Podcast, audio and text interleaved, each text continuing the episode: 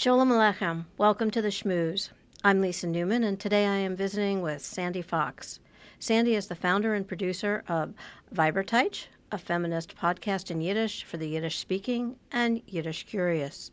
She's also a doctoral candidate in American Jewish history at New York University, studying performance, language, and the production of authentic Jewishness in post war Jewish summer camps. Welcome, Sandy. Thanks. Great to be here.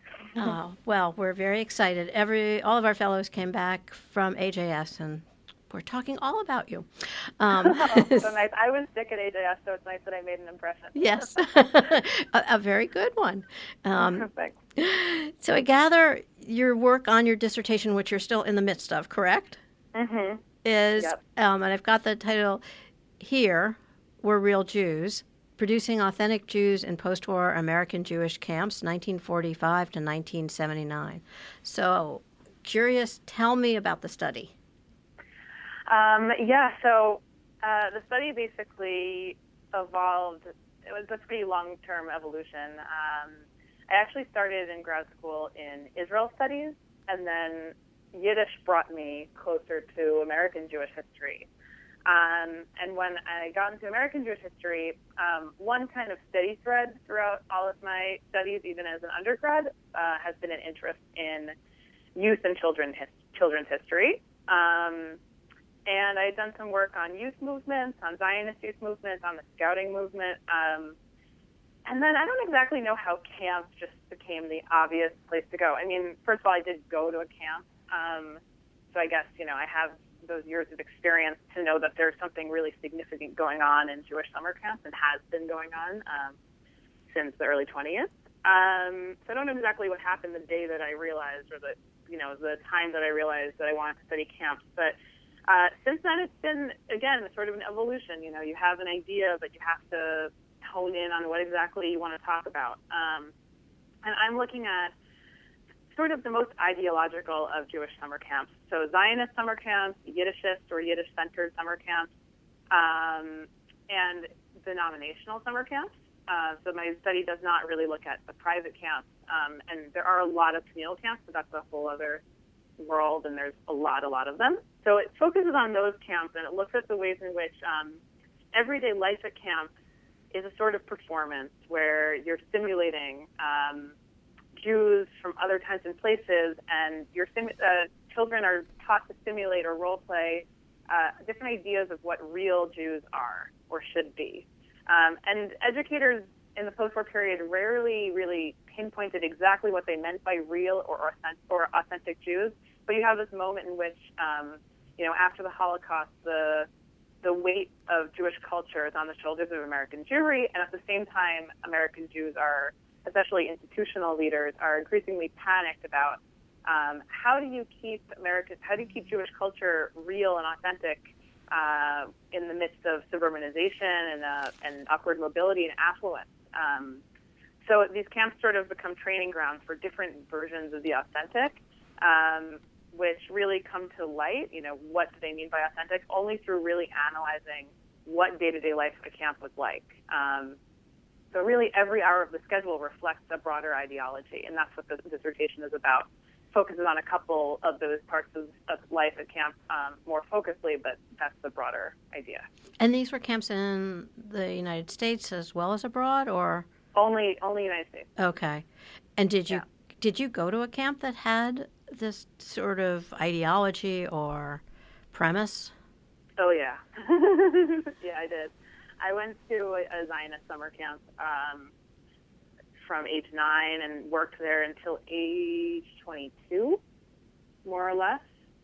Um, so I, I definitely, I actually, it's funny. I don't think about my experience that often while writing this. One would think that I would, but what I guess I got from my camp experience that I, I do see in the dissertation is that I take really, really seriously what what, what happens at summer camps. I take seriously what children thought and felt and said, said about it.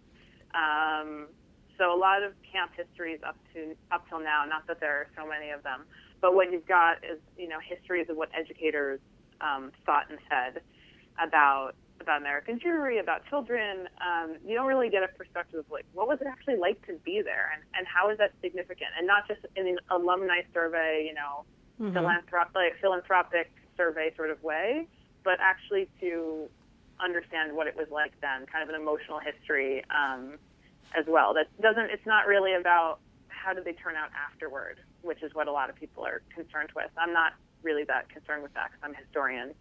Um, so I definitely think that my time at camp influenced me in terms of just taking this topic really seriously. Um, while you know some, you know, some people might think you know summer camp's not a serious topic. There are still historians out there, you know, that if it's not about a war or it's not about politics, then you know how is that important? It's kind of crazy because the social history turn was so long ago at this point. But um, people still have to really prove that the history of children uh, and youth is important, and um, but it's always been really obvious to me. Um, it is actually. There's a conference going on upstairs right now dealing with children um, as a topic. Um, yeah. So the thing that I'm curious about is, you know, you talk about education being part of this summer camp uh, construct, for lack of a better word. Um, and I think about my Jewish camp experience, and it wasn't something that I was necessarily aware of, but did it play a role in all Jewish camps? Do you think?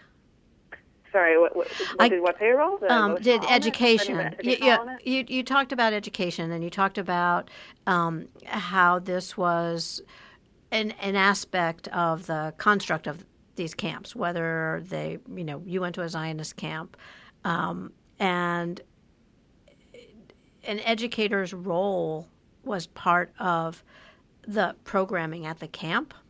Mm-hmm. Okay, is that true? And and was that true for all Jewish camps? And it was it something that was in the background or not necessarily part of all camp experiences? Every camp had a different approach to it, mm-hmm. and not all camps were education driven. Actually, educational Jewish camping, although it began before the post war period in kind of small ways, and Zionist camps and Yiddishist camps also existed then, it kind of took off, or said to have taken off uh, after the war, even though there were camps, um, you know, starting from, I mean, there were some even earlier, but mainly like the 1920s. Um, so all different types of camps had different approaches to education, and at some camps, education was more prominent than at others. Uh, there definitely are a whole slew of Jewish camps, also many of them still existing today, that are not super education driven. You know, if they're Jewish, it might mean that they have everyone wear white on Friday night, and you know they light the candles, and that's kind of it with Jewish education. Or they might sing some Hebrew songs. And then there are camps where it's a lot more heavy-handed. Um, so to answer your question, it basically runs the gamut, but that there's this really, really strong sector of Jewish educational camping that in the post-war period, educators and philanthropists and even parents, um, rabbis, they start to look at camps and they say, wow, this seems to be kind of our saving grace because you can send a kid away to this immersive, totalizing atmosphere where they can learn to be quote unquote real Jews. We're not managing to do that in this new Jewish life of the suburbs. Um, yeah. And how do they define, if I may, real Jews? That's the whole thing, right? They they rarely pinpoint through their words what they mean by that. So I have to go in and I have to look at the daily the daily life of camp um, and try to figure out you know, how are they trying to mold campers according to these ideals? And therefore, I can figure out what that ideal was. So, in the case of a Zionist camp, let's say, the ideal would be to have children emulate um, towards becoming Jews that are like the Chalutzim, the pioneers of um, the Yishuv and later Israel. Uh, you know, they had all these programs and still do to some extent of, you know, the kibbutz program where you live in tents and you cook your own food and you do labor. All these camps, a lot of these camps had uh, big elements of the day that were devoted to labor. Um, and like, how different is that than you know their lives in the suburbs where they probably didn't do labor um, at home or you know they went to school. Mm-hmm. Um, and then at a Yiddish summer camp, there were a lot of examples of kind of trying to teach children how to emulate the ethos of of um, Yiddish-speaking writers and intellectuals, uh, communists, socialists, depending on the camp, um, and also the labor movement. uh, they were camps that were Bundist, and they and they they raised kids to become future Bundists. Um, the Yiddishist camps are actually a little bit less straightforward uh, than the Zionist ones, but there's this element of emulating life or mimicking life um, in the urban ghettos on Lower East Side, let's say, or even in the shtetls of Eastern Europe. Mm-hmm. Um, so that's those are two examples, two primary examples. Has it been hard to find the information? Oh no! For me, it's an issue of cutting down sources. Ah. At first, I thought there wasn't enough. Mm-hmm. Um, that I was wrong. There's a lot. Um, what's weird about it though is, you know, I'll get, I'll get a slice of what the camp produced, you know, um, in terms of paper, and I know that that's, you know, who knows? It's so small. Maybe one one hundredth of the amount of paper they actually produced in the time that I was studying. That, that the, study, the time I'm studying. Um, so that's what's a little weird about it. But you can draw a lot from the, the pieces that are left. Um, a lot, a lot. I guess I have to ask you the question then why did you cut it off at 1979? Is there something? Yeah. Um, yeah, there is something about that. I think that the face of Jewish summer camping changed in the late 70s, early 80s. The 79, I might end up pushing that to 80 in the final draft. But basically, the Yiddishist summer camps start to close um, which has a lot to do with the generations of Yiddish speakers and the ages of their children. But it also has to do with um, different things, like the insurance industry comes into play, and running camps becomes extremely expensive. Uh, also, what hurts the Zionist camps is that travel to Israel becomes cheaper, so the whole notion of kind of mimicking um, this other place, mimicking Israel, becomes less. It still exists actually, but it becomes less important because mm-hmm. the kids are going to go there. And a lot of camps built in travel programs for one summer, you know, in the teenage years. Um, so that causes all sorts of shifts to happen. The Yiddish camps close, the Zionist camps change a little bit, the focus on Hebrew goes down. Um, so that's basically the, the reason why I cut it off then. Ah. So in addition to this, you you're also very immersed in the world of Yiddish, um, and I know you've written recently in Geveb um, about the role of Yiddish in relationships, mm-hmm. and I wondered if you could share a bit about your thinking on that and what got you into that. I know that these both areas of your study seem to find their way back and forth between one another, but I'm curious how you define or how you've looked at this Yiddish in relationships.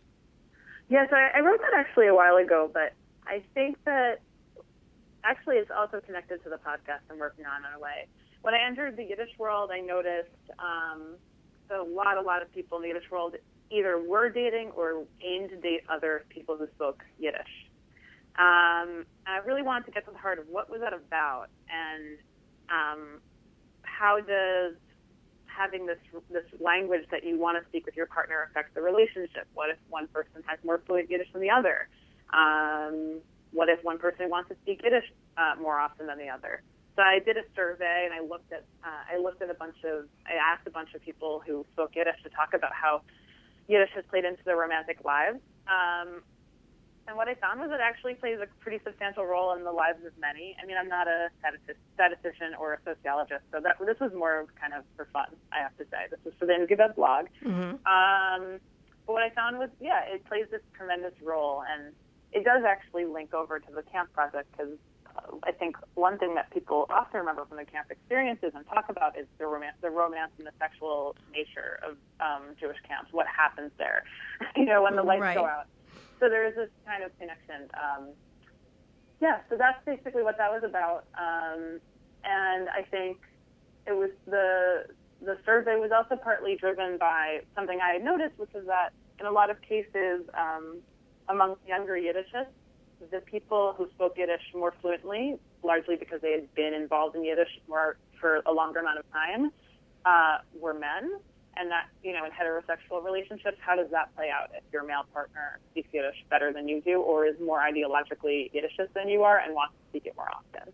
Um, and that connects to the podcast in the sense that the same reason, for a similar reason, I wanted to create Vaybertaytsh to, to make a space for Yiddish speaking women and genderqueer or trans folks to to have their voices heard in what I felt was a pretty male-dominated field, not put a judgment on it. I didn't I didn't feel there was you know misogyny in that, but just fact as a fact, it was it felt that there were a lot of men running the show. Is there a connection between Yiddish and feminism? Um, for me, or just in general? I guess for you personally, or you know, what are what are you learning as you navigate all of this? I think that um, what's interesting is that Yiddishism, much like Zionism, um, had a lot to do with reclaiming Jewish masculinity. So we, a lot of people know about the sort of new Jew, muscular Judaism ideal that came out of Zionism, but the truth is that that also has its little role in Yiddishism in the sense that the Yiddishist movement was all about kind of lifting Yiddish up from being considered um, a women's language, Mama Lashon. Uh, uh, the Yiddish literature was considered, you know, written for. I think one quote I've seen is for for women and not dumb people, but simple people or something like like that. So Yiddishism was about lifting it out from that and, and raising it to a language of a high culture, and part of that was standard standardizing it. Um, so I do think that for me, by being a Yiddishist as a feminist, I try to sort of bring back the the female aspect and actually reclaim it. So you're doing um, a lot of different projects, uh, taking you in a lot of different directions. I, you know, a dissertation is not a simple undertaking. You've got yeah. a podcast. Um, you mentioned the blog post in Ingoweb. Um, what else are you, if I may, working on, and where do you see this all taking you? Um, good question. I don't know if I'm working on anything else. The podcast and the dissertation is like basically as much as I want to take on. I mean, I'm working on being, you know, healthy and having some sort of level of a life. But um, yeah, I mean, I did teach Yiddish for the first time. I was in Israel for quite a few months. I taught Yiddish, um, a Yiddish beginners course. That was really fun. I I think I mean I want to do the academic track uh, if if that's possible. Um, but I've always been also interested in building community and um, you know, I have a lot of different interests. So it would be very cool to have a situation in which I get to teach and do research, but also, you know, maybe do something like in the digital humanities that has to do with podcasting. But in a lot of ways, you know, these projects connect intellectually or they connect my personality, but I, I keep them rather separate. I even kind of use different names to, to, identify myself, you know, like Sandra Fox is the academic, and then there's Sophia Fox who does the podcast. And, uh, you know, I'm the same person, but I, I don't really aim to Bridget, you know, I don't aim to professionalize Vaybertaytsh. Um, I think that in the Jewish world, there's always a lot of temptation to apply for funding or to become part of another organization. And in a lot of ways, that would be beneficial. But in another way, because it's not my main thing, because I'm mainly doing my dissertation, I have to, you know, I have to balance. So um, I'm not trying to professionalize it. That's really kind of a hobby and a, a, like a passion project for me. And um, it's been great, and it was especially great because I was I was living in Israel, pretty detached from the Yiddish world, and it kept me connected to what's going on here in New York, and also all around the world. Now I am in touch with Yiddishists in Poland and Russia and Canada and Sweden. You know, I get emails from all over the world, so that's so cool. Um, so I, I'm really happy I did it. Did you grow up in? Did you grow up in a Yiddish-speaking home? No, no. I learned Yiddish about uh, four years ago almost started learning Yiddish. Uh-huh. Uh, been a journey. Um, and I didn't expect to really fall in love with the language. I thought I was going to just kind of learn enough to take my department's language exam.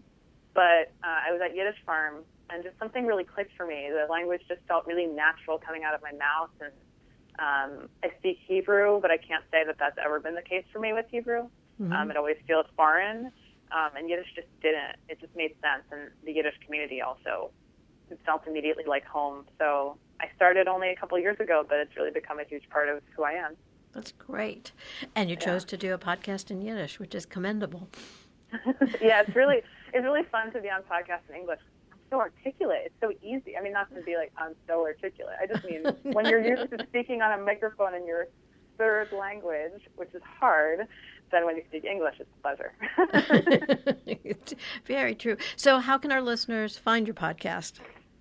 Uh, yeah, you can find Vaybertaytsh on iTunes or on Stitcher, um, and also you can you can subscribe with any sort of podcatcher. The RSS feed is on our website.